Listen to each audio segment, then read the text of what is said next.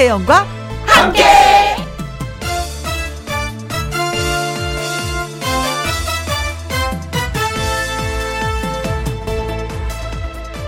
오늘의 제목, 별일 없어도 불금.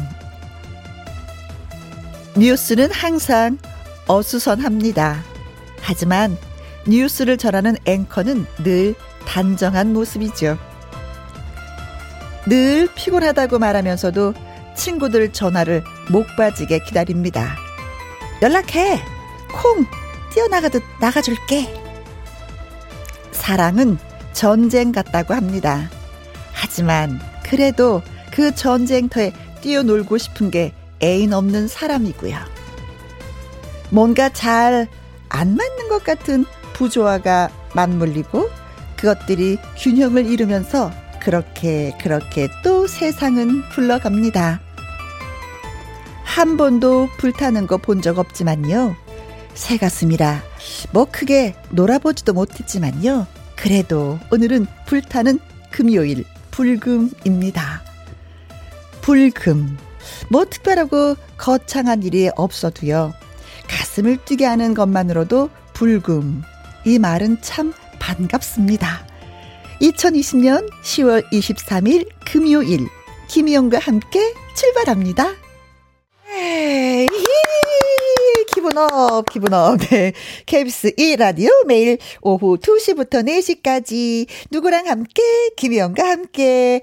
10월 23일 금요일 첫 곡은 남진의 나야 나 였습니다. 닉네임이 이쁘니. 불금이어도 주부에게는 똑같은 날. 그런데 오늘은 신랑과 오붓하게 점심 먹고 신랑 일터로 향해요. 가을이 무르익어가는 금요일 혜영 언니랑 함께해요 하셨습니다. 불금. 그 외 주 5일 근무제가 되면서 불금이라는 단어가 만들어진 것 같아요. 왜냐하면 토요일날 쉬니까 금요일날 저녁에 으쌰으쌰 한번 놀아보자 뭐 이래서 생긴 것 같은데 이 직장인들하고 젊은이들이 만든 것 같아. 이 불금을 만들자는 것에 있어서 이게 주부들은 동참을 안 한 것 같아. 그래서 똑같은 그냥 날인 거예요. 주부들은 되려 고민이 더 많아요. 금요일날 저녁이 되면 토요일날은 온 가족이 함께 있으니까 아 내일 아침에 식구들하고 뭘 먹어야 되나 이 걱정을 하는데 우리도 이제 가끔가다 불금에 좀 이게 우리 주부들도 끼어서 좀 흥겹게 놀아봤으면 좋겠다라는 생각을 해봅니다. 8651님 하하하 별일 없어도 불금 이 말에 빵 터졌어요. 오늘 별일 없었는데 그래도 불금 아싸. 그래요. 그냥 뭐 아싸 하고 한번 뭐 힘내보죠. 신경희님 이번 주는 회사 일이 너무나도 힘들었어요. 계속되는 야근에 사건 사고도 많았네요. 오늘 퇴근 후에는 저를 위해서 충전을 하려고 합니다. 자 충전을 하는데 이게 불금으로 해야지 되나 아니면 집에서 조용히 보내셔야지 되나 약간 좀 불금을 보내도 충전이 되지 않을까 스트레스를 좀 날려버리셨으면 좋겠네요. 예, 응원하겠습니다. 김연숙님 첫 곡부터 기분 좋게 합니다. 따뜻한 방송 창문으로 들어오는 시원한 바람 아, 예.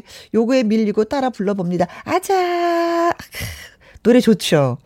저희가 되도록이면 1부 첫 곡은 좀 신나는 걸로 틀려고 노력을 하는데 오늘 칭찬을 받았네요. 드디어 박상아님 나야 나 저도 여기 있어요. 납품하고 늦은 점심을 먹고 있습니다. 늦게 드시는 만큼 더 맛있게 예, 드시기 바라겠습니다. 체하지 않게 물도 좀 드셔가면서요. 자, 김혜영과 함께 참여하시는 방법 이렇습니다. 문자샵 1061 50원의 이용료가 있고요. 긴 글은 100원입니다. 모바일 콩은 무료고요. 저는 광고 듣고 다시 또 옵니다. 김혜영과 함께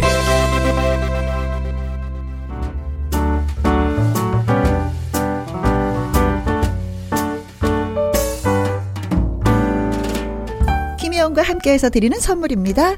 이태리 명품 구두 바이네르에서 구두 교환권, 발효 건강 전문 기업 이든 네이처에서 발효 홍삼 세트, 오직 생녹용, 유풍열 건강에서 참진 녹용즙, 프랑스 에스테틱 화장품 뷰티메디에서 아이크림 교환권, 1등이 만든 닭가슴살 하림 이 닭에서 닭가슴살 세트, MSM 전문 회사 미스 미네랄에서 이봉주 마라톤 유황 크림, J1 코스메틱에서 뿌리는 하이라 고체 앰플, 트러블을 잠재우는 퓨어포레에서 센텔라 시카 스킨케어 세트, 건강식품 전문 브랜드 메이준 뉴트리에서 더블 액션 프리바이오틱스, 대한민국 1등 건강기능식품 에버콜라겐에서 에버콜라겐 인앤업 플러스, 똑똑한 살균습관 마샬캡에서 브이쉴드 살균 소독제와 마스크, 마스크 전문 MSK 인더스트리에서 휴클린 KF94 마스크, 더 편한 박스 분리수거 파운틴에서 분리수거 도구, 퍼슨이 만든 건강생활 브랜드 일상닥터에서 이메가 EPA, 그리고 여러분이 문자로 받으실 커피, 치킨, 피자, 교환권 등등등등 선물도 보내드립니다. 김은희님, 얼마 전 TV에서 김희영 씨 라디오를 다시 한다는 걸 우연히 보고 얼마나 기쁘던지요. 드디어 오늘 김희영과 함께 듣습니다. 너무 반갑습니다. 문자 참여 번호를 몰라서 이것저것 자꾸 잘못 보내다가 콩에 지금 남겨요 하셨습니다. 문자 번호는 샵 1061이에요. 김은희 씨 고맙습니다. 아, 그리고요, 오늘 저녁 10시, 밤 10시 50분에 KBS 1TV에서 다큐 온이라는 프로를 하거든요. 근데 거기에 오프닝도 클로징도 그리고 나레이션도 제가 다 했어요. 완전히 저 KBS 직원 됐어요. 김희영과 함께 라디오를 한다는 그 이유만으로 KBS에서 막 밀어주는 것 같아요. 얼마나 좋은지 모르겠어요. 10시 50분, 예, 꼭 한번 지켜봐 주시기 바라겠습니다. 그리고 김정미님, 불금 저녁에 불처럼 매운 마라탕 먹으러 가요. 많이 먹어야 찡 하셨습니다. 오, 진짜 많이 먹으면 오, 입에서 불 날 텐데. 불 날 때 왜 진짜 많이 매울 때 우유를 좀 머금고 있으라고 하던데 그게 진짜 효과가 있는지 모르겠습니다. 닉네임 샤방샤방님, 불금 별일 없어도 일을 해도 좋아요. 이틀 지나면 알바 쉬는 날이고 그 다음 날은 주급을 타거든요. 아, 그래요. 주급이더라고요. 저는 이렇게 저쪽 동네에서 라디오 했을 때는 월급을 받았는데 KBS 오니까 주급을 주시더라고요. 근데 기분 좋던데요. 일주일에 한 번씩 기분이 되게 좋아요. 월급을 받으면 한 달에 한 번 좋은데 주급 받으니까 일주일에 한 번씩 어예. 아, 또 주급이 그런 게 있더라고요. 예, 좋으시겠습니다. 73212, 오마이갓 김희영씨, 운전 중에 주파수를 돌리다가 김희영씨 목소리 듣고 깜짝 놀랐어요. 어머머머 세상에, 여기서 내가 제일 좋아하는 분의 목소리를 듣게 되다니 이제부터 고정할게요. 하트 3개나 알려주셨네요. 고맙습니다. 늦지 않았어요. 지금이라도 찾아와 주셔서, 예, 고맙습니다. 예. 건강한 목소리 들려드리도록 저도 많이 노력할게요. 2087님, 김희영과 함께 10월의 마지막 밤이 다가오네요. 낙엽이 하나, 둘 떨어지는데, 왜 이렇게 쓸쓸한지 화이팅입니다. 그래요. 아, 그러면 이 노래를 좀 띄워드리면 마음이 좀 허하지 않을런지 모르겠네. 날씨가 추워지니까 이 노래가 진짜 문득 생각이 나더라고요. 조용필의 그 겨울의 찻집.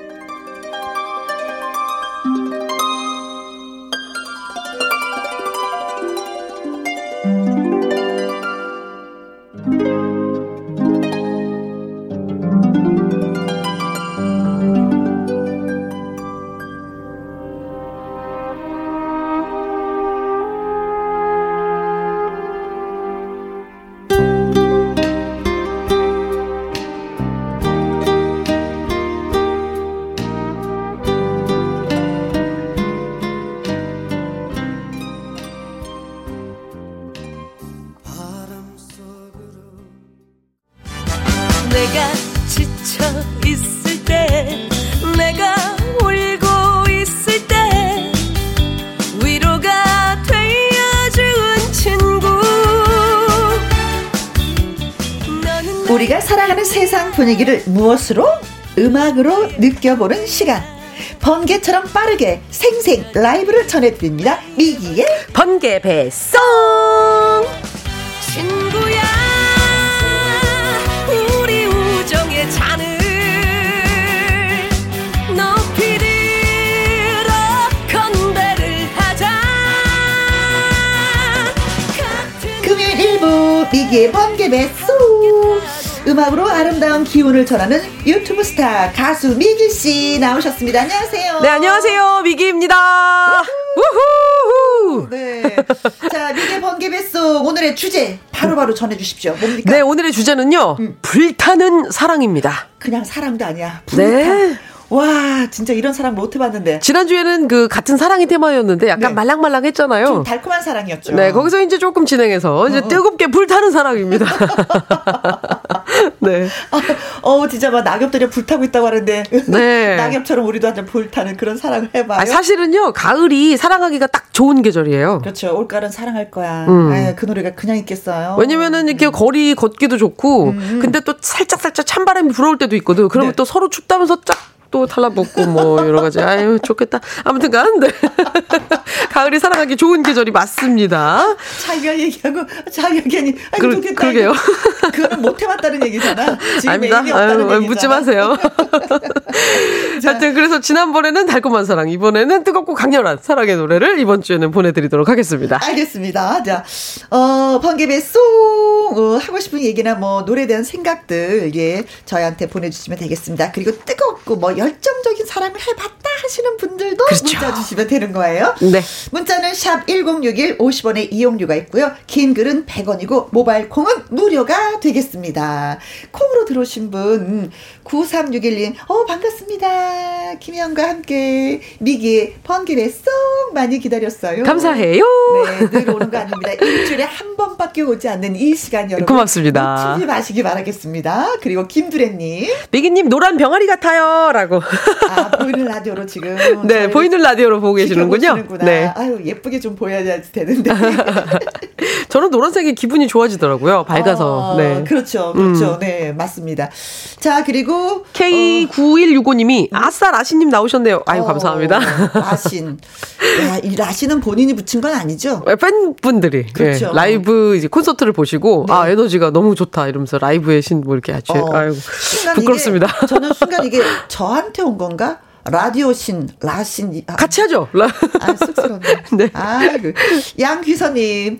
고구마 캐다가 호미 던지고 얼른 집에 왔습니다. 아이고. 집에서 조용히 집중해서 김연과 함께 들어야 하거든요. 고구마는 내일 캐도 되거든요. 감사하거든요. 내일은 또 그렇죠. 네네. 미기 씨가 네. 또 없습니다. 내일 이 시간은. 아유 너무 감사합니다. 양기선 씨 함께해 주셔서 고맙습니다. 고맙습니다. 자 열정적인 사랑의 테마 그리고 네. 이제 우리가 첫 번째 선정한 노래가 무엇인지 궁금해져요. 첫 번째 선정한 노래는 10분 내로입니다. 10분 내로. 네. 김연자 씨의 노래죠. 네, 이 노래는 네. 사실 제목부터가 임팩트가 너무 있었는데 그쵸? 아무리 사랑해도 10분 내로 달려와라고 하면은 10분 내로 달려갈 수 있을지 모르겠지만 뭐 경찰이나 뭐 119 대원도 아니고 진짜 뭐 오라고 하면 갈까? 근데 사랑은 갈 것 같아. 그러니까 가만히 생각해 보니까 정말로 뜨겁게 사랑하고 있을 때는 상황이 안 돼도 만들어서 막 움직였던 그렇죠. 그런 것 같아요. 그렇죠. 그래서 이 제목이 어떤 그 사랑 노래보다 뜨겁게 느껴지더라고요. 네. 뜨겁게 10분 사랑하면 내로. 그냥 네. 주위에서 맴돌게 되죠. 그러게 말이에요. 네. 이미 와 있을지도 몰라. 10분까지도 안 걸려. 맞죠. 자, 네. 미기 씨 라이브 네. 듣겠습니다. 10분 네. 내로.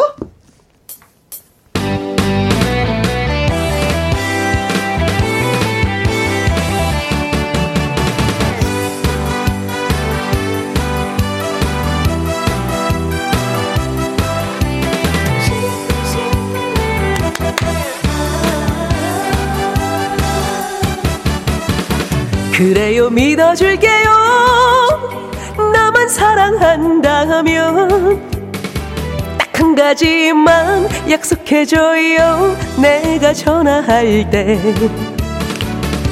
늦어도 10분 내로 내게로 달려와요 꿈을 대지 말고 핑계 대지 말고 옆길로 새지도 말고 여자는 꽃이랍니다 혼자 두지 말아요 당신 가슴에 영원히 지지 않는 꽃이 될래요 10분 내로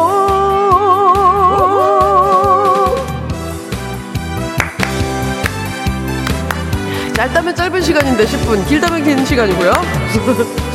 방송으로는 10분 굉장히 긴 시간. 긴 시간이죠. 그래요 믿어줄게요. 나만 사랑한다면 딱 한 가지만 약속해줘요. 내가 전화할 땐 늦어도 10분 내로 내게로 달려와요. 꿈을 대지 말고 핑계 대지 말고 옆길로 새지도 말고 여자는 꽃이랍니다. 혼자 두지 말아요. 당신 가슴에 영원히 지지 않는 꽃이 될래요. 10분 내로 여자는 꽃이랍니다. 혼자 두지 말아요. 당신 가슴에 영원히 지지 않는 꽃이 될래요. 10분 내로 꽃이 될래요. 10분 내로.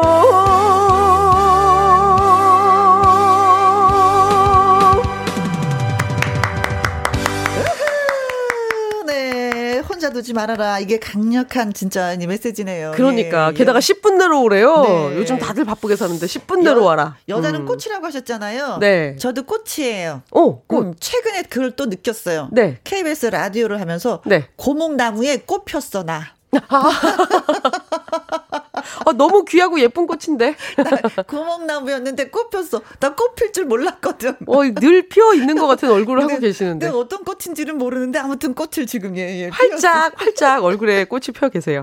네, 고맙습니다. 네. 정대형님, 아이고 앉아서도 노래를 어찌 이렇게 구수하게 잘하는지 매번 감탄합니다. 감사합니다. 아이고 마마 부산 쪽에서 왔나봐요. 감사합니다. 경상도에서 너 이렇게 또 글을 남겨주시고 참말로 감사합니다. 박상부님도 잘한다. 아싸. 아싸 좋습니다. 아싸. 네. 박은영님, 신랑 출장 가서 이틀째 못 봤는데 가사처럼 10분 내로 왔으면 좋겠네요. 어머. 자, 들으셨죠? 지금 얼른 가셔야 돼요. 신랑분. 네. 이분이 진짜 좋으시네. 야, 10분 내로 신랑이 왔으면 좋겠다. 이 웬수야 하는데 이분은 신랑이라고 표현하신 거 보니까 결혼하신 지 얼마 안 되신 분이야. 신혼이실까? 좋다. 분위기가 좋다. 그렇죠? 네. 4179님이 불타는 사랑이요. 울짝꿍이랑 해봤죠. 하루라도 안 오면 못 살 것 같았는데 제가 왜 그랬을까요? 박은영 씨하고 약간 사연이 앞뒤로. 제가 왜 이랬는데? 내가 왜 이랬을까? 내가 왜 이랬을까요? 그냥 양보하고 보내드릴 걸. 아이고 진짜 내가 왜 굳이 내 걸 만들었을까? 지금 왼수 이런 거 붙어야 될 것 같은 그런 네. 느낌. 이게 애정이 있다는 거예요. 그렇죠. 네. 정경환님, 저는 첫사랑과 결혼했는데 많이 만나볼 걸. 아니 이게 좋을 수도 있고 안 좋을 수도 있어요. 쟤도 만나보고 만나볼 걸. 그냥 첫 번째 콧겼네 이런 느낌이신데요. 근데 제 동생이 그런 얘기를 하더라고요. 근데 첫사랑하고 결혼하면 좋은 게 있다. 어떤 게 있어요? 실패를 많이 겪으면서 사실 성공하는 이런 게 보통인 건데 네. 자기는 한 방에 성공한 거 아니냐. 실패를 안 겪었지 않느냐. 네. 지금 실제로 그 남동생이 첫사랑하고 결혼했거든요. 네. 지금 만족도가 높구나. 네. 아직도 굉장히 잘 살고 있어요. 결혼하신 게. 네. 학생 때부터 11년 연애를 해서. 야, 11년 연애했으면 거의 그냥 여동생이에요. 그래서 이름 부르고 호칭이 있긴 하지만 그냥 동생 두 명인 것 같아. 이름을 부르는구나. 네, 그냥 동생 두 명 같아요. 또 그런 것도 있네요. 네. 자, 그리고 2089님, 27년 전 불타는 사랑으로 남편 만난 지 100일 만에 결혼했어요. 오늘 우리 아들 민재 생일이라 축하해 주세요. 와! 미기씨, 큐큐큐큐, 빨리. 그러면 또 우리 민재군 생일 축하드리겠습니다. Happy birthday to you. Happy birthday to you. 사랑하는 민재 씨 생일 축하합니다.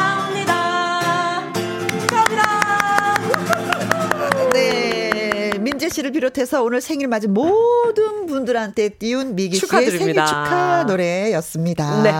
김수진 씨, 저 불같은 사랑을 할 때는요, 우리 집 베란다에서 뛰어내려서 남편을 만났었어요. 우와. 지금 생각하면 영화네요? 아찔해요. 지금 생각하면 아찔해요. 만약에 지금 딸이 똑같은 사랑을 이렇게 한다면 난리가 날 뿐이야, 김수진 씨. 아, 그러나 유전자는 역시 이제 힘이 강하다. 이제 이런 그렇지. 걸 생각하시면 되겠죠. 네. 네. 어르신들이 이러면 그러죠. 너, 그럼 너 다리 몽댕이 너 부러진다 이러시는데.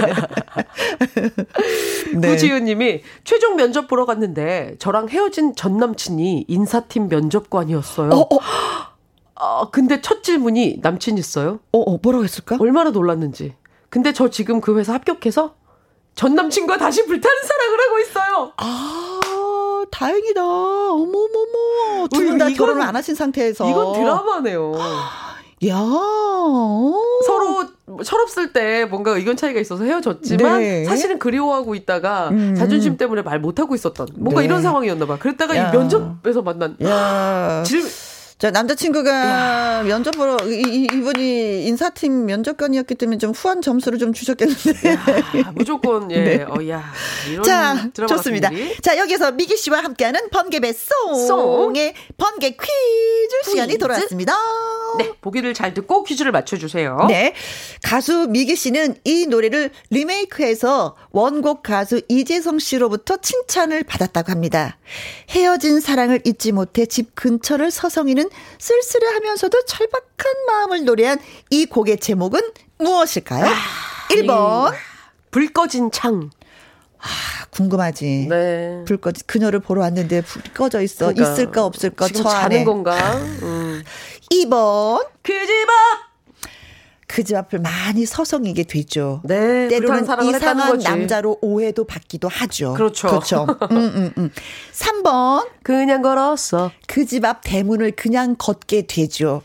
그러다가 어머니한테 들키면 물벼락을 맞기도 하고요. 네, 맞아요. 4번 문 밖에 있는 그대.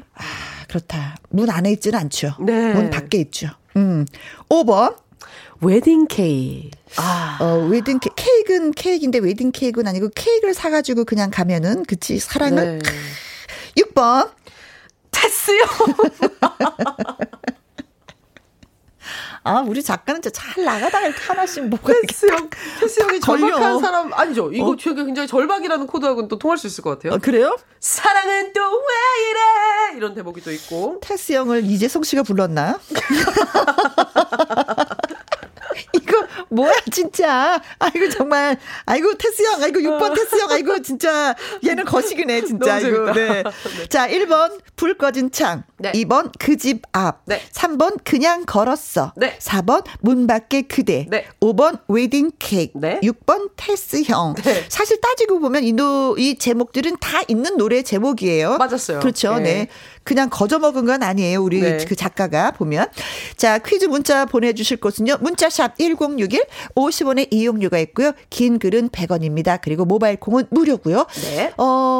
불금을 맞이해서 추첨을 통해 10분한테 저희가 치킨 교환권 쏘도록 하겠습니다. 치맥을 하시면 되겠네요. 네. 미개 번개배 송 불타는 사랑이란 주제로 라이브를 전해드리고 있습니다. 자, 다음 곡은요. 네, 다음 곡은 황홀한 고백입니다. 오. 아무래도 뜨거운 사랑은 황홀한 고백으로 시작이 그렇죠. 되고 그리고 이 곡의 분위기 자체가 굉장히 뜨거워요. 그렇죠. 아니 그리고 오늘 같은 불금에 고백 받으면 얼마나 좋아. 좋죠. 네네네. 좋습니다. 네온이 불탄다는 둥 벌써 가사가 그렇죠. 가만히 있지 않습니다. 이 노래는. 윤수일의 황홀한 고백 미기 씨의 라이브로 들어볼게요.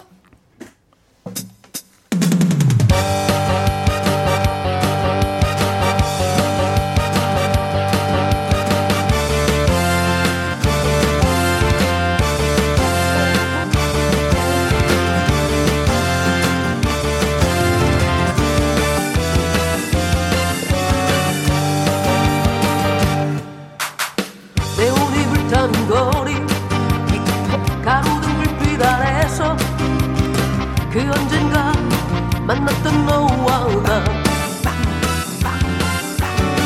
지금은 무엇을 할까 생각에 잠기며 하염없이 그날이 그리워지네 불타는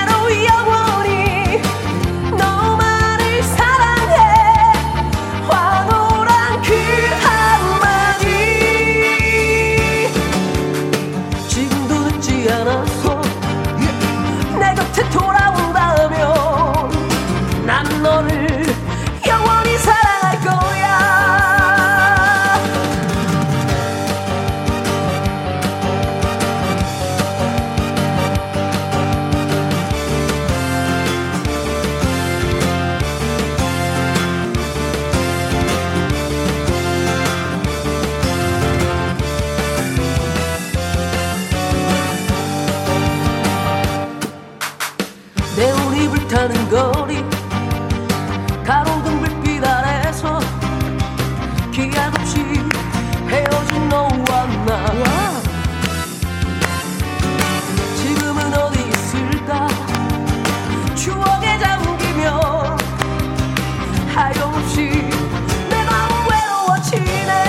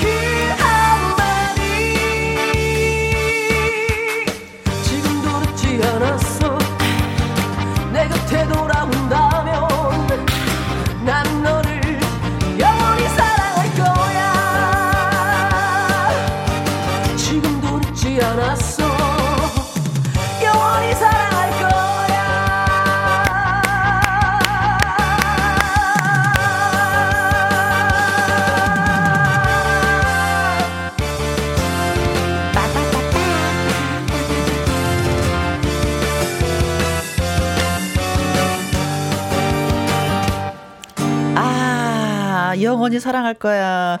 저도 이 말 들은 적 있어요. 너만을 영원히 사랑할 거야. 네네네. 누구한테 들었냐고. 듣게 되죠. 네. 네. 누구한테 들으셨냐면 부모님.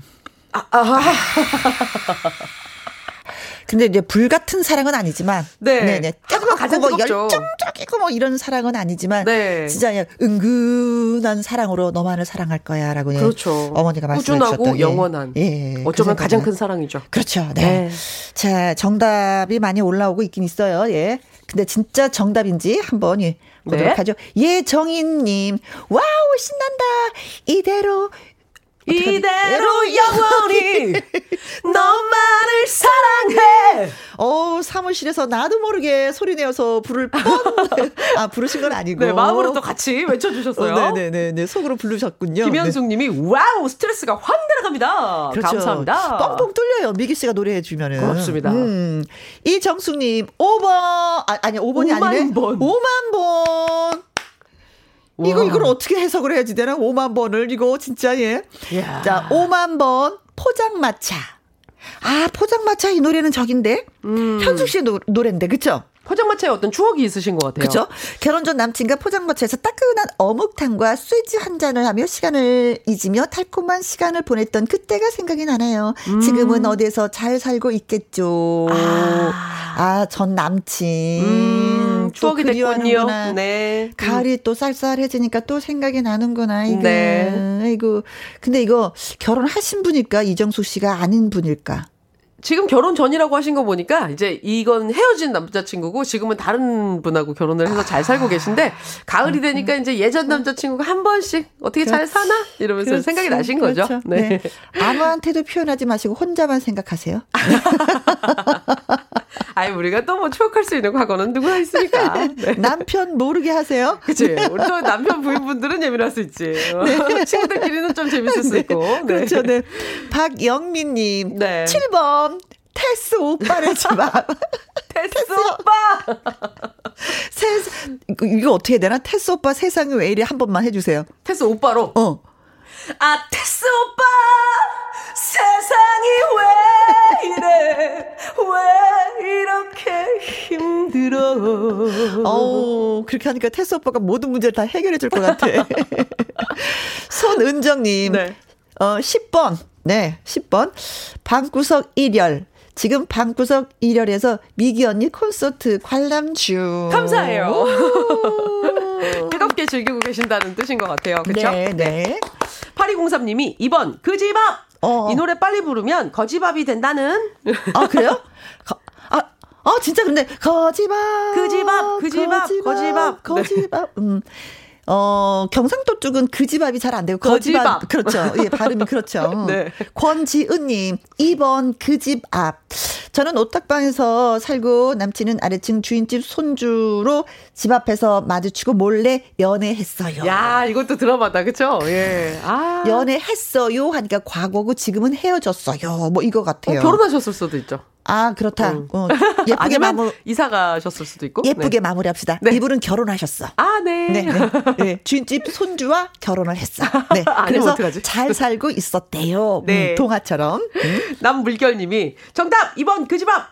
불타는 사랑은커녕 소개팅 한번 못해본 1인입니다. 미기 언니 다음엔 이별을 주제로 해주세요. 아.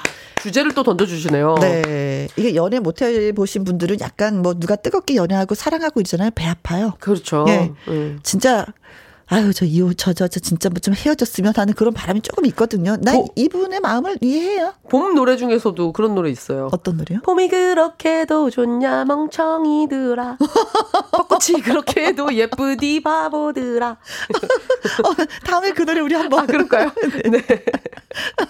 연애하는 사람들을 그렇게 표현하는 거죠. 네, 10cm의 노래인데. 네. 바보고 멍청이라고. 네.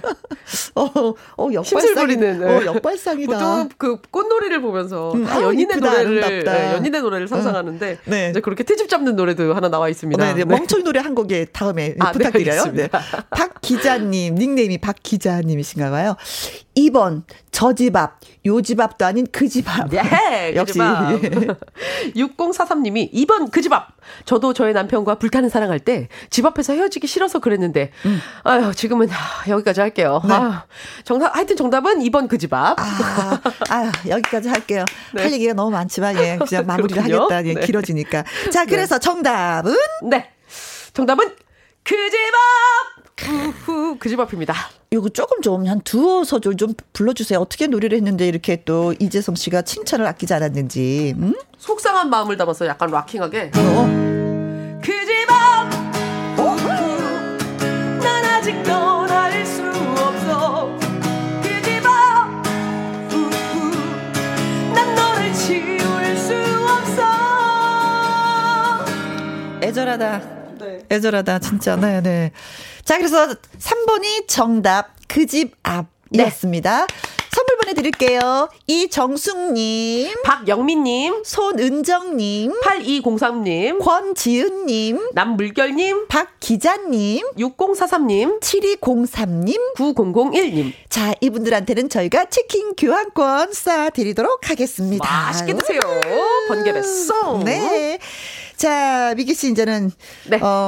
퀴즈도 하고, 네. 좀 많이 힘드실 것 같아서, 한 3분 정도 쉴 수 네. 있는 시간을 드리도록 하겠습니다. 네. 그래서, 불후의 명곡 주현미 편에서 조명섭 씨가 부른 이태원 연가, 우리가 듣고 올게요. 네. 조명섭 씨는 이 자리에 없지만, 우리 박수 한번 치고. 너무나 훌륭한 젊은이. 신기한 젊은이에요. 네, 이런 네. 감성이 어떻게 그 나이에 나오지? 신기해요. 근데 여기서 저희가 한 말씀 드리고 가야 될 게 뭐냐면은 아까 우리가 문제 냈었잖아요. 네. 미기 씨 노래 그 리메이크한 네. 그 노래가 저희가 정답 3번 이렇게 말했나 봐요. 아, 2번이었는데 2번 그 집 앞이 예, 정답이었습니다. 네. 이거 죄송합니다.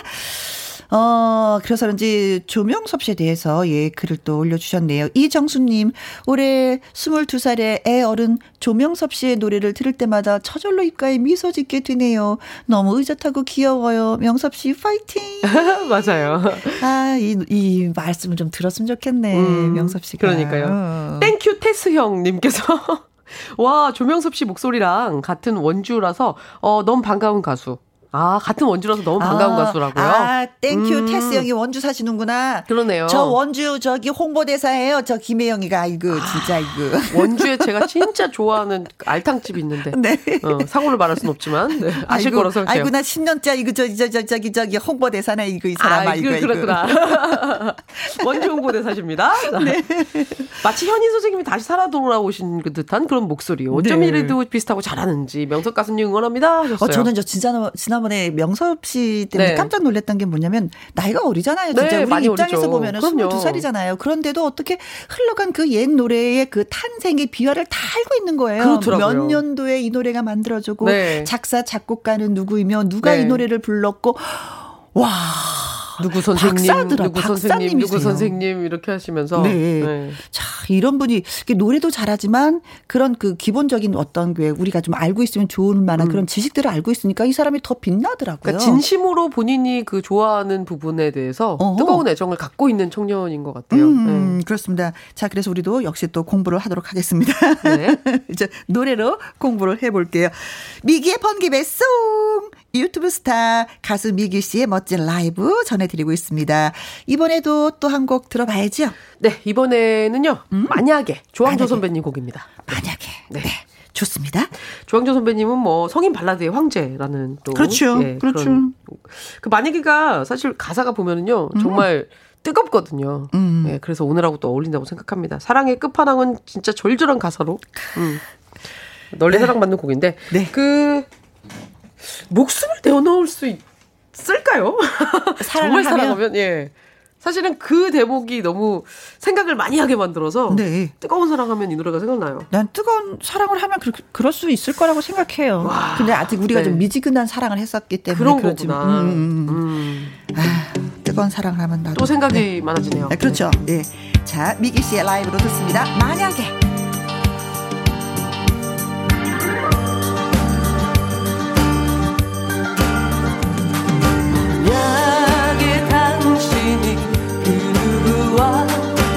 사랑에 빠지면 그 사람을 위해서 무얼 할 수 있나. 빈 세상 살아가는 이유가 만약에 너라면 어떡하겠니.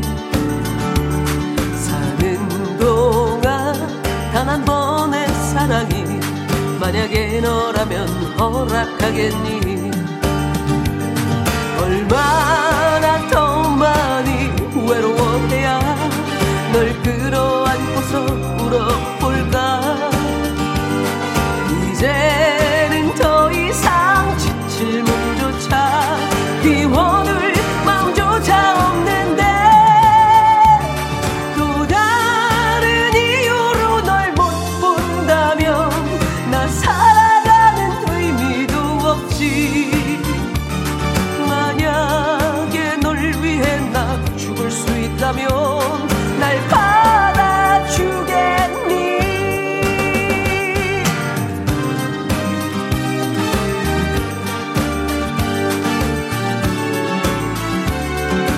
받아주겠니. 텅 빈 세상 살아가는 이유가 만약에 너라면 어떡하겠니. 사는 동안 단 한 번의 사랑이 만약에 너라면 허락하겠니. 얼마나 더 많이 외로워해야 널 끌어안고서 울어볼까. 이제는 더 이상 지칠 몸조차 비워둘 마음조차 없는데 또 다른 이유로 널 못 본다면 나 살아가는 의미도 없지. 만약에 널 위해 나 죽을 수 있다면 날 받아주겠니.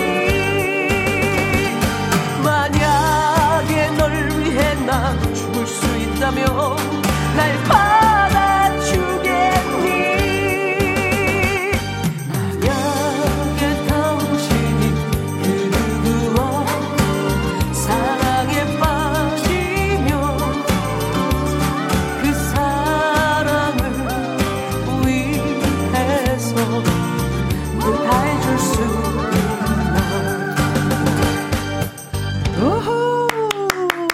3769님, 우리 회사 직원들과 현장에서 오디오 연결을 해놓고 듣고 있는데 오늘은 콘서트 현장에서 듣는 것 같습니다. 미기의 번개배송 코너입니다. 감사합니다. 네. 김희영과 함께.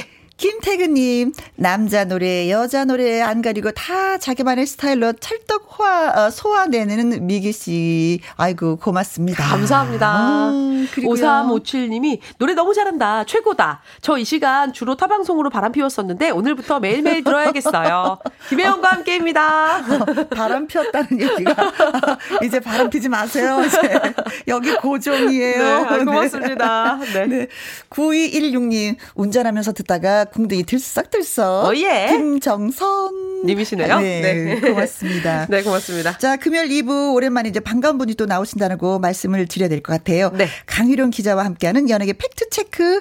강 기자님이 준비해 오신 내용 외에도 연예계 소식에 대해서 궁금한 점이 있으시면 저희한테 문자 보내주시면 되겠습니다. 네.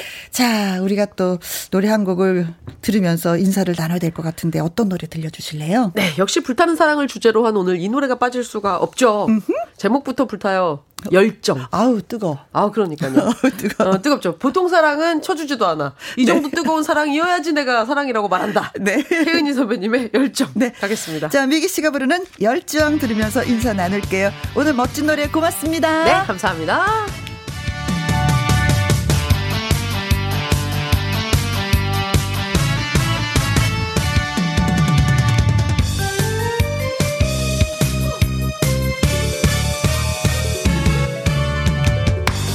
속에서 나는 울었어. 외로워서 한참을 울었어. 사랑하고 싶어서 사랑받고 싶어서 들판에 서서 나는 울었어. 외로워서 한참을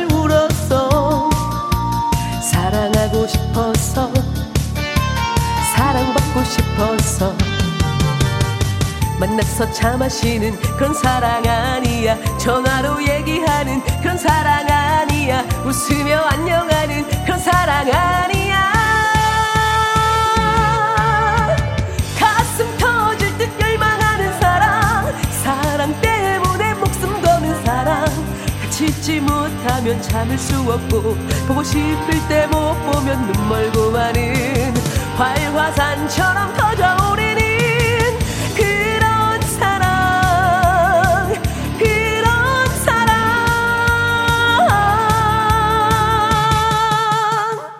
안개 속에서 나는 울었어. 외로워서 한참을 울었어. 사랑하고 싶어서 사랑받고 싶어서. 아,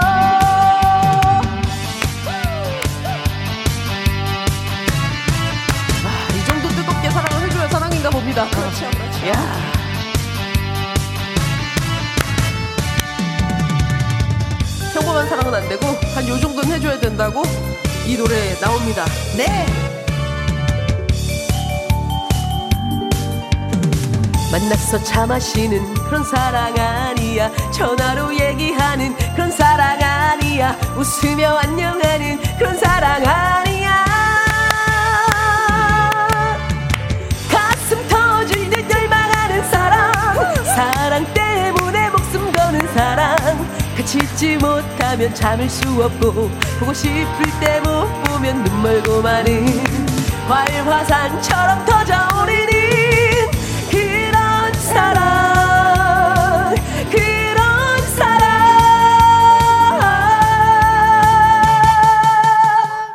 어둠 속에서 나는 울었어.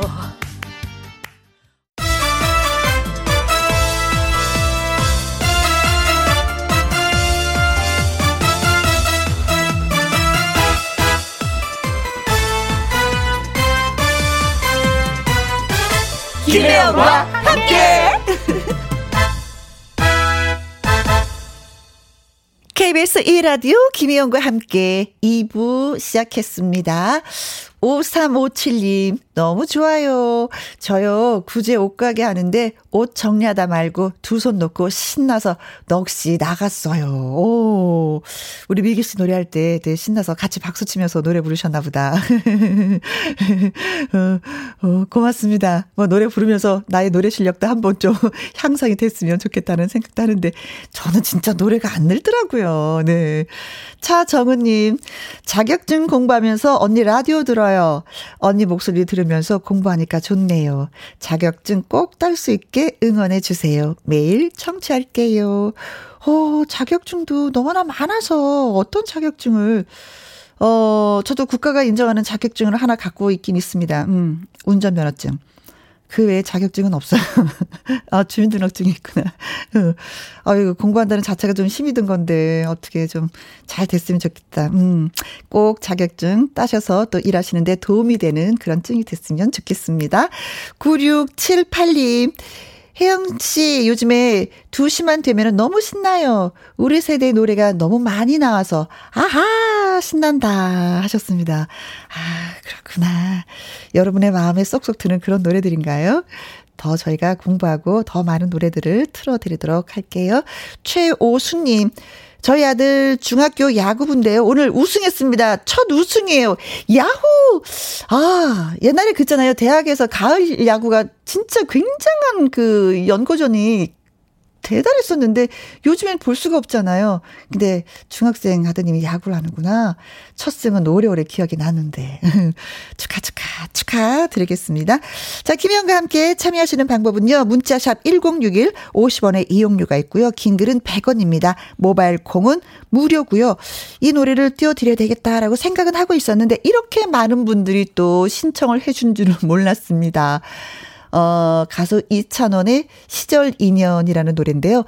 7252님, 0023님, 0954님, 그리고 예원님 등등등등등등 많은 분들이 청해 주셨네요. 띄워드릴게요. 이찬원 시절 인연.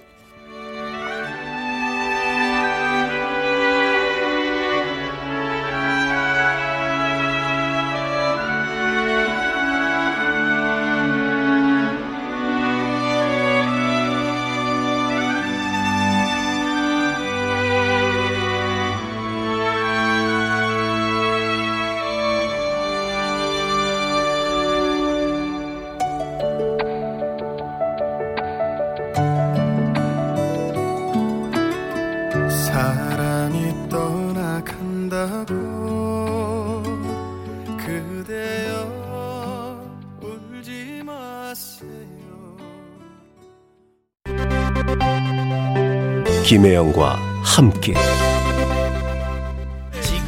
지금부터 슛 들어갑니다. 영화 한 편 찍으시죠. 엔딩에 키스신 있다 참고하시죠.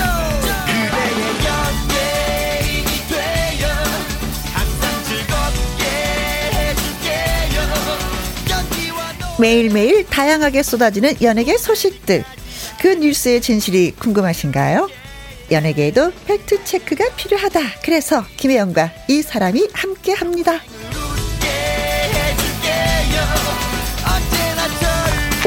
오랜만에 스튜디오에 찾아온 강금남.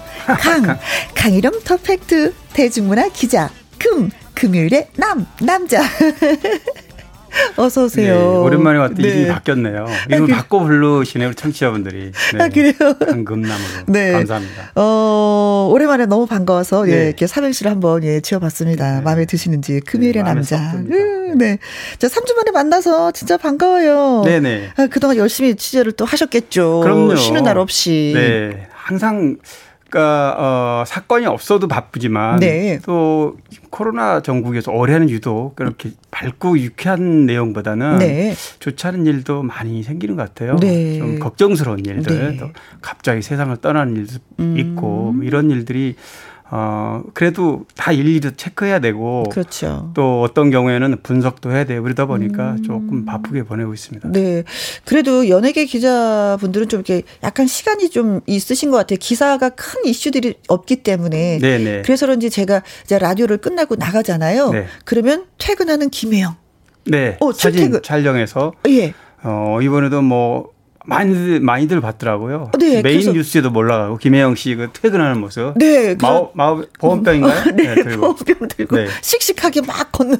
예, 그래도 또 알려주셔서 네. 너무 고맙더라고요. 당연하죠. 김혜영 씨가 다시 라디오를 이렇게 새롭게 출발하는 그 모습을 네. 궁금해하는 거죠. 네. 그러니까 기자들이 또 그런 모습. 그래서 출퇴근하는 모습도 사진도 찍어주시고. 아, 저 여태까지 그런 거 없었거든요. KBS 라디오 하면서 특별 대우 받는 느낌이 들어서. 맞습니다. 네, 여의도의 셀럽이십니다. 네. 자, 또 강 기자님을 반기시는 분들이 계시네요. 1203님, 강 기자님 오랜만에 만나서 너무 반가워요. 연예가 소식을 한 번에 정리해서 들을 수 있어 너무 좋은 코너입니다 하셨고요. 이정숙님도 오늘은 무슨 열매를 갖고 오셨을까? 노란 배추 속처럼 따끈따끈한 연예가 소식 많이 기다려집니다 하면서 저희한테 글을 올려주셨습니다. 자, 오늘도 어김없이 강 기자님이 준비하신 소식 외에도 애청자 여러분들이 뭐 질문을 하시면 또 답변을 해 주실 네, 거죠? 그럼요. 네. 네. 짧게라도 뭐 대답을 좀 해 주실 겁니다. 예, 많은 정보를 갖고 있어서. 자, 보내주실 곳은요. 샵 1061 50원의 이용료가 있고요. 긴 글은 100원입니다. 모바일 콩은 무료가 되겠습니다. 그럼 첫 번째 소식을 좀 들어보도록 하겠습니다. 어떤 주제로 좀 얘기를 나눠볼까요? 국민 배우라고 할 수 있죠. 우리 사실 가요계 하면 나훈하고요. 네. 방송하면 송혜 씨라던가 김동건 80, 네, 90세에 활동하시는 분들, 상징적인 분들이 있는데 역시 영화계에는 국민 배우 안성기 씨죠. 아, 예. 네, 근데 이번 주 안성기 씨가 과로로 한 열흘간 입원했다고 그러죠. 그래서 도대체 무슨 일이 있었는지 궁금해서 네. 진짜 속사정이 뭔지 제가 좀 취재를 해봤습니다. 네, 네. 열흘 정도 입원하면 좀 긴 그렇죠. 그냥 가벼운 건 아닌 가볍지 않습니다. 생각이 드는데. 22일 날 영화 종이꽃이라는 본인이 주연한 영화인데요. 네. 여기 불참했습니다. 물론 그 전에 이제 영화가 개봉을 앞두고 사전 홍보를 하잖아요. 네. 그러면 주인공들이 이제 홍보 행사에 대대적으로 가서 네. 미리 이렇게 모습을 또 소감도 얘기하고 이렇게 함으로써 영화 흥행에 좀 보탬이 되는 건데 네. 웬만하면은 굉장히 이분이 성실하신 걸로 알고 그럼요. 있는데. 대한민국 모범 배우. 네. 아마 배우뿐이 아니고 전 연예계 모범인으로 아마 이렇게 얘기할 수 있는데요. 아, 참석까지 못하셨구나. 참석까지 못했고 또 자신의 영화뿐만 아니고 네. 또 22일 날 어제죠 아시아나 국제 영화 단편 영화제 개막식. 아, 거기 집행위원장을 또 맡고 계셔서 네. 항상 그 매년 개막식 때 참여를 한다고 하셨는데 그럼요. 그것도 못하신 건가요? 네, 물론입니다. 그리고 뭐 부산 국제 영화제도 거의 있는데요. 그것도 참석 불참이고 11월 3일 날에는 강릉 국제 영화제. 또 역시 참석하기 어렵습니다. 근데 지금 영화사를 통해서 네. 뭐 가로 증세로 입원했고 지금 퇴원해서 괜찮다 이렇게 얘기를 합니다. 근데 네, 진짜 제가, 그랬으면 좋겠네요. 네, 사실 다 그게 바람이죠. 근데 안성기 씨가 공식 무대를 마지막으로 섰던 게 지난 1일 날이에요. 10월 1일 날 트로트 어워즈라는 프로그램에 네. 시상자로 나섰습니다. 그때 그 지인들이 만나신 분들이 현장에서 좀 왠지 좀 불편해 보인다 이런 얘기를 했어요. 네네네. 그런데 며칠 있다가 강릉이 외갓집이 어려서부터 거기 고향이나 마찬가지인데 낚시하러 갔다 온 이후에 좀 상태가 좋지 않아졌습니다. 그러니까 단순히 과로라기보다는 좀 이렇게 지금 연세가 70세인데요. 네. 뭐 이렇게 병명을 딱 얘기할 수는 없지만 네. 좀 말투도 좀 어눌하고 아이고. 좀 여러 가지 그런 부분에 좀 있어서 한동안 꽤 여러 날 치료를 해야만 네. 장기적으로 치료해야 되지 않을까 이런 걱정을 하고 있습니다. 네, 저희야 뭐 뵙고 싶지. 네네. 예, 네. 영화도 네. 예, 그럼요. 또 보고 싶기도 하고 그러나 저희가 시간을 충분히 드리겠습니다. 네. 안성기님 진짜 후를 털고 예. 쾌유해서 훈훈하고 밝은 모습을 좀 보여주셨으면 참 좋겠네요. 몸 잘 추스르기를 진짜 네, 진심으로 그렇습니다. 바라겠습니다. 네. 남궁혜나님, 안성기 씨 건강하셔야 되는데 걱정되더라고요. 아, 이분도 또 소식을 들으셨군요. 천정희님, 안성기님 쾌차하시길 바랍니다. 예, 우리 모두의 예 바람입니다. 건강하셨으면 좋겠어요. 강일영 더 팩트 대중문화 기자와 함께하고 있는 연예계 팩트 체크. 듣다가 뭐 궁금한 점 있으신 분들 또 의견 있으신 분들 얼마든지 문자 주시면 되겠습니다. 문자 샵 1061 50원의 이용료가 있고요. 긴 글은 100원입니다. 모바일 콩은 무료고요.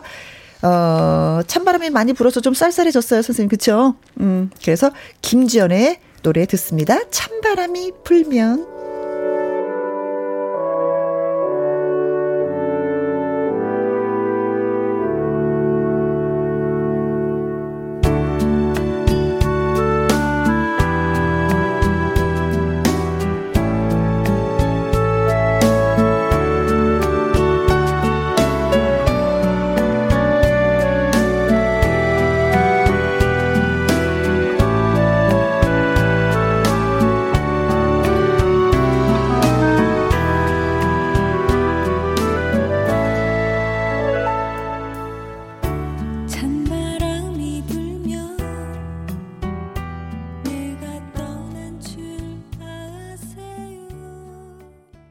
김희영과 함께 강일원 기자의 연예계 팩트체크 하고 있습니다. 옆에는 강일원 기자님 나와 계시고요.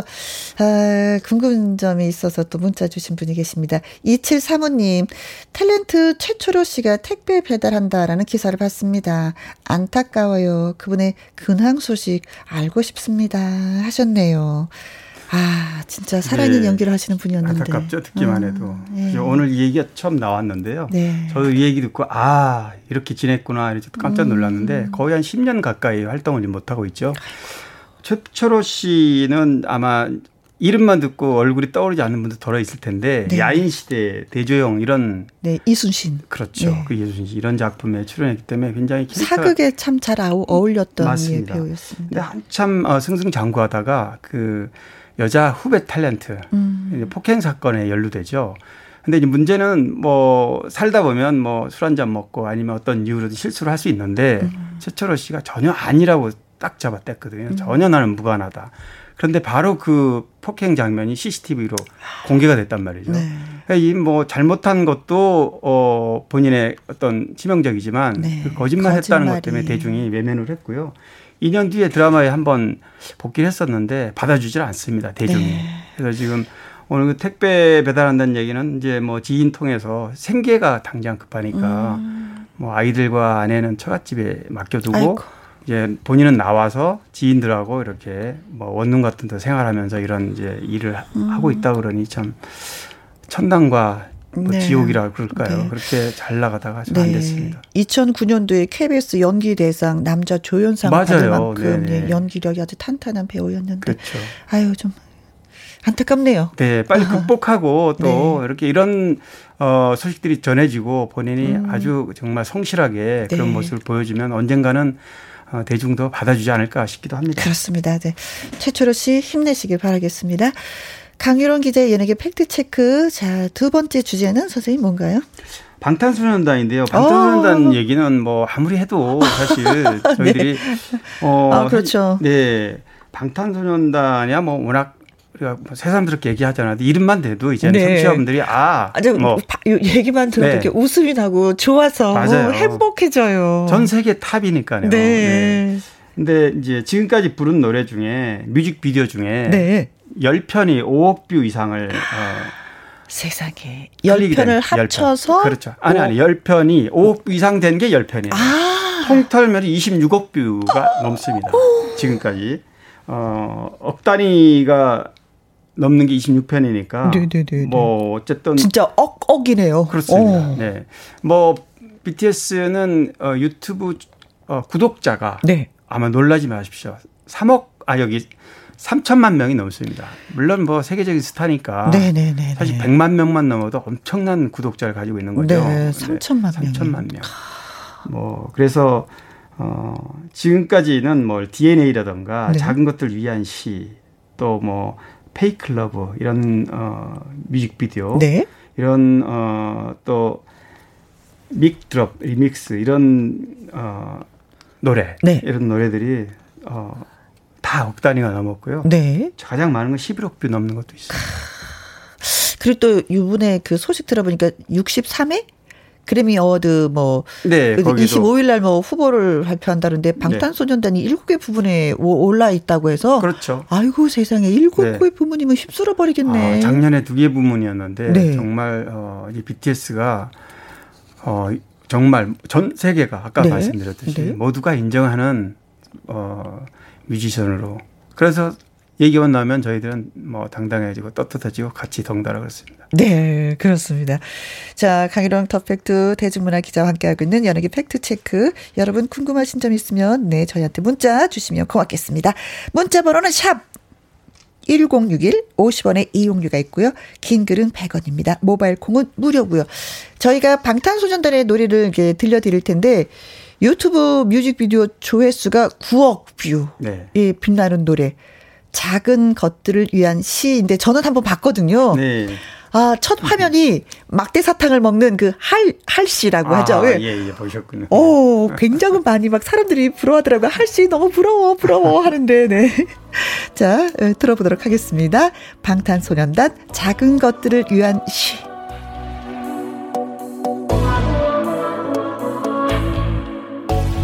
모든 게 궁금해하실 때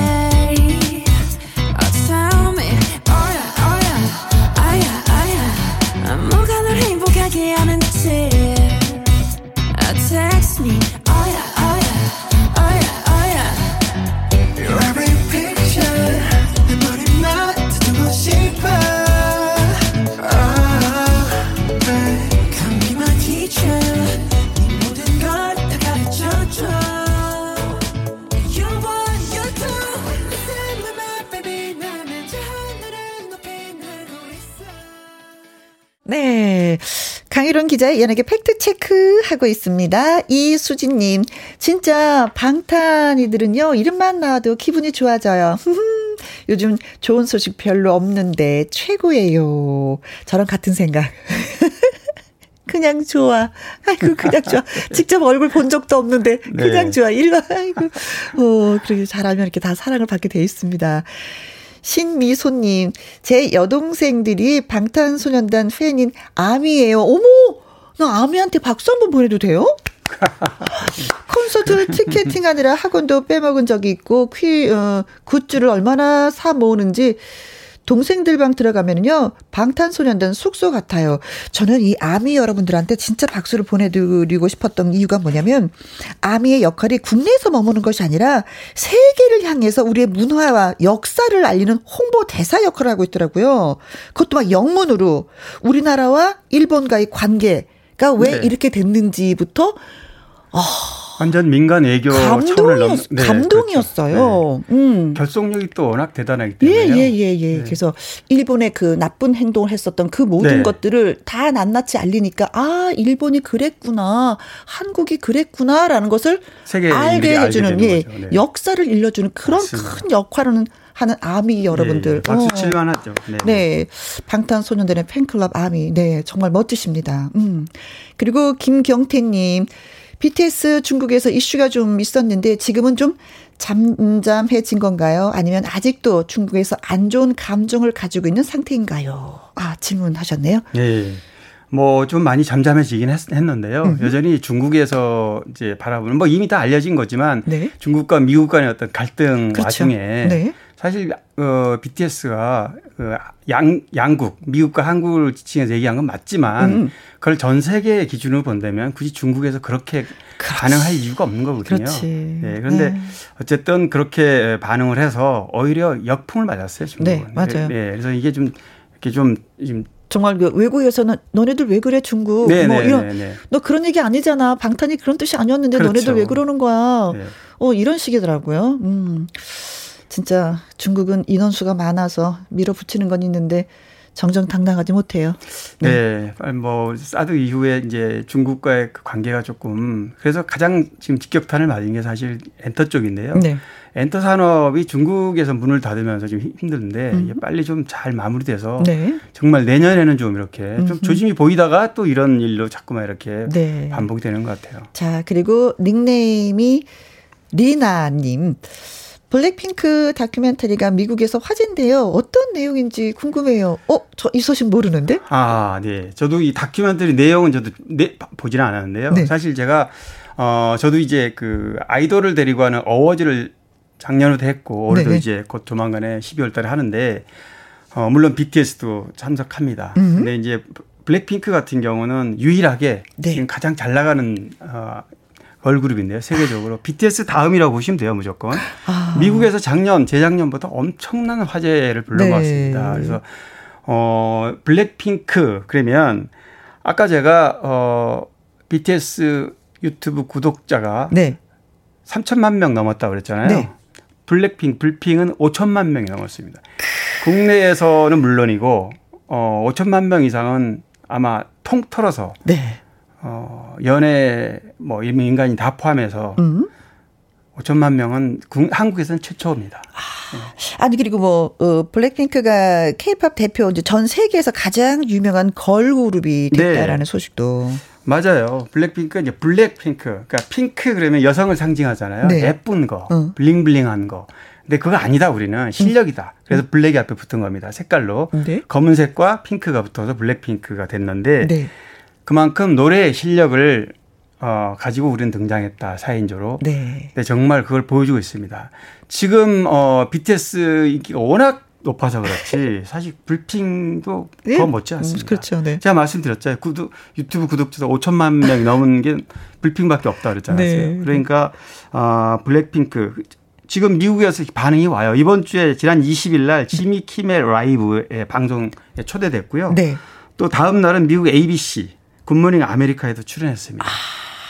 이게 작년에 BTS도 미국의 주요 프로그램에 초대돼서 이렇게 왜냐하면 그만큼 이슈가 되고 인기가 있다는 걸 반증해 주는 겁니다. 그렇죠. 뭐 김희영과 함께도 지만 이슈 있는 분들 많이 모시고 싶거든요. 네, 네. 그런 거랑 똑같은 거죠. 맞습니다. 네, 네. 이슈가 있어야지 많이 모신다. 네. 네. 그런 의미에서 강기룡 기자님은 이슈가 있습니다. 감사합니다. 저는 이제 블랙핑크의 그 영상 중에 한 가지가 생각나는 게 옷이 한복, 개량 한복 같은 약간 짧은 네네. 굉장히 그 깜찍스러운 그런 한복들을 입고 노래를 부른 적이 있었어요. 네네. 그래서 그 많은 전 세계인들이 그 디자이너들이 저 옷이 어디에서 온 옷이냐. 그렇죠. 네. 근데 한복이었다. 한복을 약간 이렇게 개량한. 네. 네. 거기에 이제 정말 아주 그 센세이셔널하게 할 만한 네. 그런 어떤 패션으로 네. 현대 패션 강경으로 했기 때문에요. 네. 저도 뭐 프리티 세비지라든가 네. 러브시걸 같은 경우 요즘 굉장히 지금 바람을 부는 그런 노래인데요. 네. 뮤직비디오 보면 정말 감탄이 절로 납니다. 그렇죠. 네. 어떤 저런 생각으로 저런 네. 뮤직비디오가 탄생이 됐을까 그런 생각이 많이 듭니다. 자, 강기룡 기자의 연예계 팩트체크 다음 주제로 또 넘어가 보도록 하죠.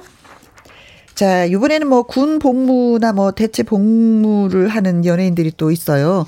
그런데 그들의 활동이 좀 활발하게 잘 이루어지고 있죠. 그렇죠? 네. 보통은 이제 군 복무로 활동을 중단하면 이제 적어도 20개월, 21개월 이렇게 이제 휴식 기간으로 보잖아요. 그렇죠. 근데 이제 최근 들어서는 꼭 그렇지도 않아요. 옛날에는 군 복무를 하게 되면 활동이 그냥 100% 접었잖아요. 네. 그래서 우리가 잊어줘야 되는 상황이었었는데 요즘에는 그게 아니에요. 군 네. 복무를 하는데도 활동은 여전히 하고 있는 것처럼 느껴져요. 네, 맞습니다. 바로 그런데 지금 뭐 사례가 꽤 많은데 지금 김호중 씨하고 네. 네, 박보검 씨 같은 경우는 지금 뭐 김호중 씨는 사회복무원으로 지금 9월 10일부터 네. 활동을 중단했죠. 박보검 씨는 8월 말에. 그런데 지금 박보검 씨가 출연한 드라마가 있잖아요. 청춘기록. 아, 예, 16부작이라고. 네네, 이게 월화 드라마인데 이게 뭐 9월 달부터 방송이 맞습니다. 네. 계속 1위예요. 그 시간대에는 드라마로는. 그런데 박보검 씨가 완전하게 100% 사전 제작을 하고 갔기 때문에 이게 네. 가능한 겁니다. 그리고 이제 군복무 중인데 해군으로 입대를 했는데 네. 그 이후에도 자기 프로그램 방송이 끝나면 네. 또 SNS로 또 팬들과 응원하고 이런 모습들이 팬들 입장에서는 군대 간 거 아니야? 뭐 군대 갔지만 전혀 내 곁을 떠난 것 같지 않은 그런 네. 느낌. 김호중 씨 같은 경우도 공식 활동은 못합니다. 지금은. 그렇죠. 못하죠. 네, 복무 중이기 때문에. 그런데 뭐 앨범. 네. 앨범이 제가 이 시간에 말씀드린 정규 앨범 53만 장이 팔려서 70억 매출이 됐고요. 잠깐만 숨을. 이거 훌륭한 젊은 일세. 네. 아이고. 근데 제가 이제 그 김호중 씨 소속사 대표하고 며칠 전에 같이 식사를 했는데 네. 김호중 씨가 이제 군복무를 한 20개월 남짓해요. 사회복무, 대체복무죠. 군 대체복무. 현역보다는 좀 깁니다. 네.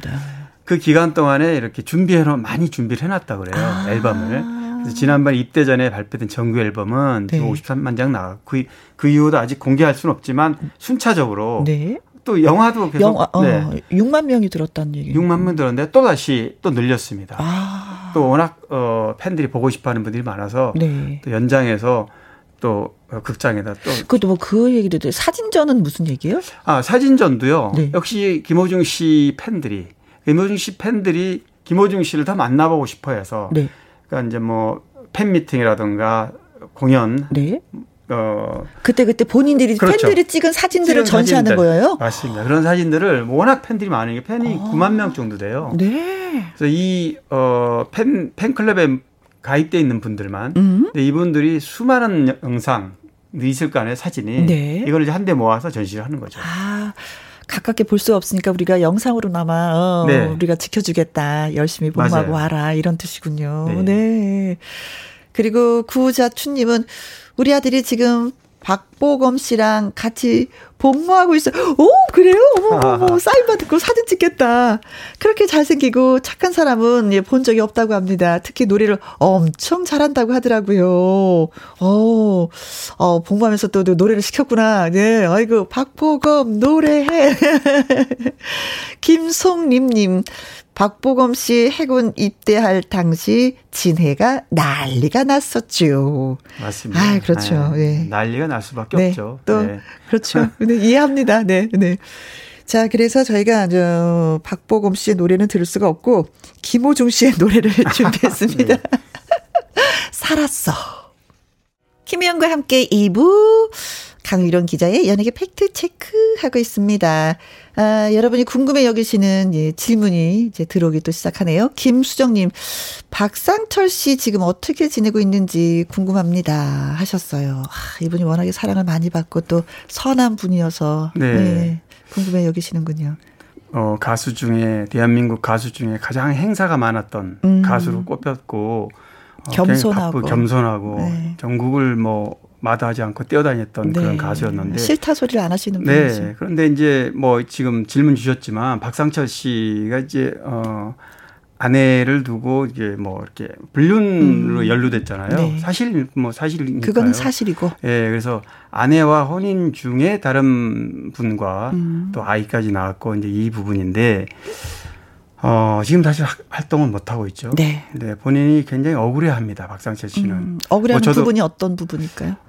본인이 제가 지금 앞에 말씀드린 그 부분은 어떤 변명으로도 본인이 인정을 했어요. 인정한 부분입니다. 그랬던 부분에서는 100번 비난받아도 마땅한데 나중에 이제 다른 이분 아이를 낳은 두 번째 그분과의 얽히고 설킨 이야기 있어서는 억울함이 있다. 네.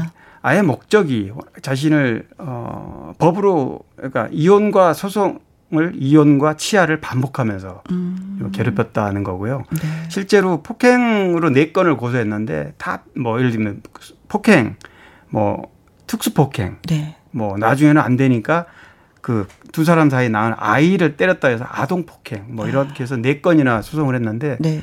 법에서는 전부 다 무혐의 처리가 됐군요. 아 네. 근데 그건 모르는 거예요. 사람이 네. 이게 폭행 때문에 고소가 됐다는 건 아는데 네. 무혐의 처리된 걸 우리가 몰랐어요. 사람들이 그거에 대한 관심이 없죠. 아 무혐의 네. 처리됐군요. 네. 그리고 또 오히려 거꾸로 이 아내 되는 분이 문자로 욕설을 하거나 협박했던 이런 부분에 벌금형을 법에서는 오히려.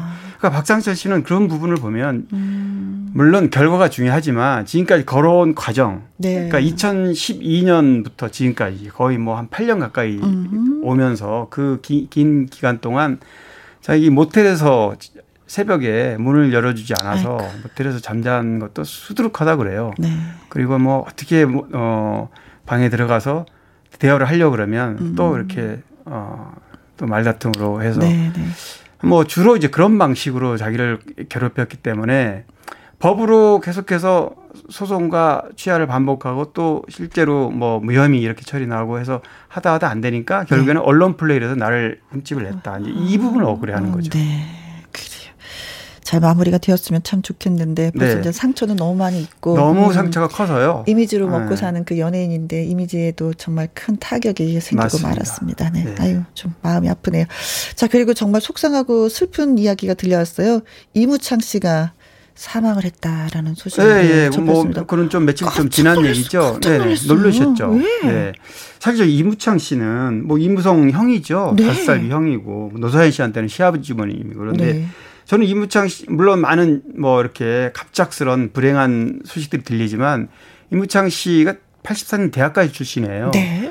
그런데 2015년인가요? 제가 2015년에 대학가요제를 부활하려고 이분이 굉장히 노력을 했습니다. 그래서 실제로 경기도 이천의 그 노천에서 11월 달에 행사를 했는데 제가 심사위원을 당시 초대받았었어요. 예. 이무창 씨가 이거를 준비를 하면서 앞으로 이 가요에 관련된 부분을 굉장히 좀 활성화를 하겠다. 그런 포부를 갖고 있더라고요. 그런데 네. 사실상 고독사 너무 안타까워요. 아. 왜냐하면 집에서 사망한 채로 발견됐는데 혼자. 나중에 발견됐기 때문에 이렇게 나름대로 열심히 근데 그동안 여러 가지 사업들이 잘 되질 않아서요. 네. 뭐 그런 게 안 되면 네, 네. 좀 뭐 이렇게 건강 관리에도 좀 소홀하게 되고 이러면 술을 먹고 그냥 그런데 돌아가시고 난 다음에 들은 얘기인데 뭐 당뇨라든가 이런 네. 것들이 합병증으로 왔다 그래요.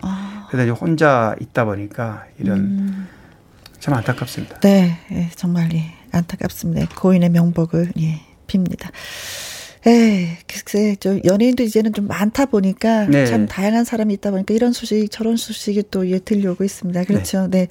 자 강희룡 기자의 연예계 팩트체크 참여해주신 분들 중에 2735님, 신소민님, 6035님, 김경태님, 김수정님에게 저희가 치킨 교환권 보내드리도록 하겠습니다. 네.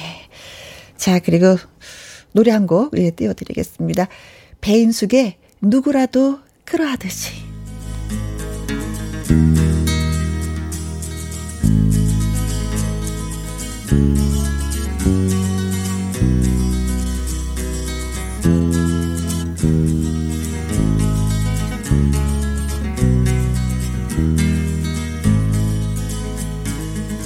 누구라도 그러하듯이 길을 걸으면 생각이 난다. 마주보며 속삭이던 지난 날의 얼굴들이 꽃잎처럼 펼쳐져 간다. 소중했던 많은 날들을 오늘의 신청곡은 하면서 깊어가는 가을 이 분위기에 어울리는 곡입니다 하면서 2089님이 신청을 또 해주셨어요. 이분 외에도 4823님 7920님 등등등등 많은 분들이 신청곡으로 보내주셨습니다. 김동규의 10월에 김동규의 10월에 어느 멋진 날에 이 노래 들으면서 강희룡 기자님과 또 인사 나누도록 하겠습니다. 네. 다음 주에 뵙겠습니다. 네. 수고 많이 하셨습니다. 네. 눈을 뜨기 힘든 가을보다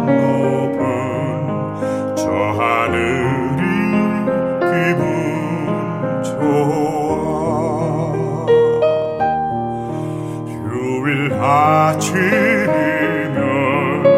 나를 깨운 전화 오늘은 어디서 무얼 할까 창밖에 앉은 바람 한 점으로 사랑을 4455님 혜영 씨를 알게 된 지도 30년이 넘었네요. 변함없는 당신을 좋아합니다. 김영과 함께 기대할게요.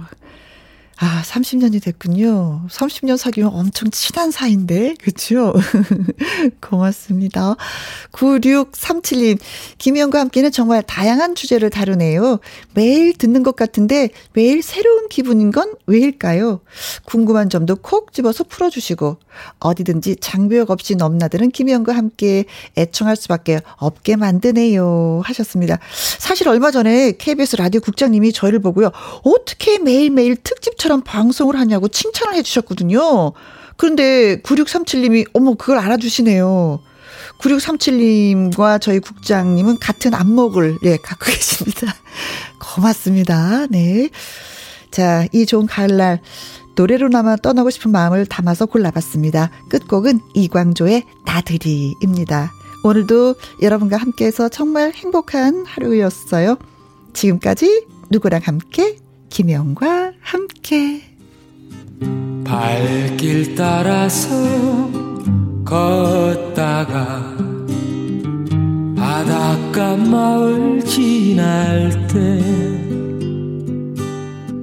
착한 마음씨의 사람들과 밤새워 얘기하리라. 산에는 꽃이 피어나고 물가에 붕어 있으면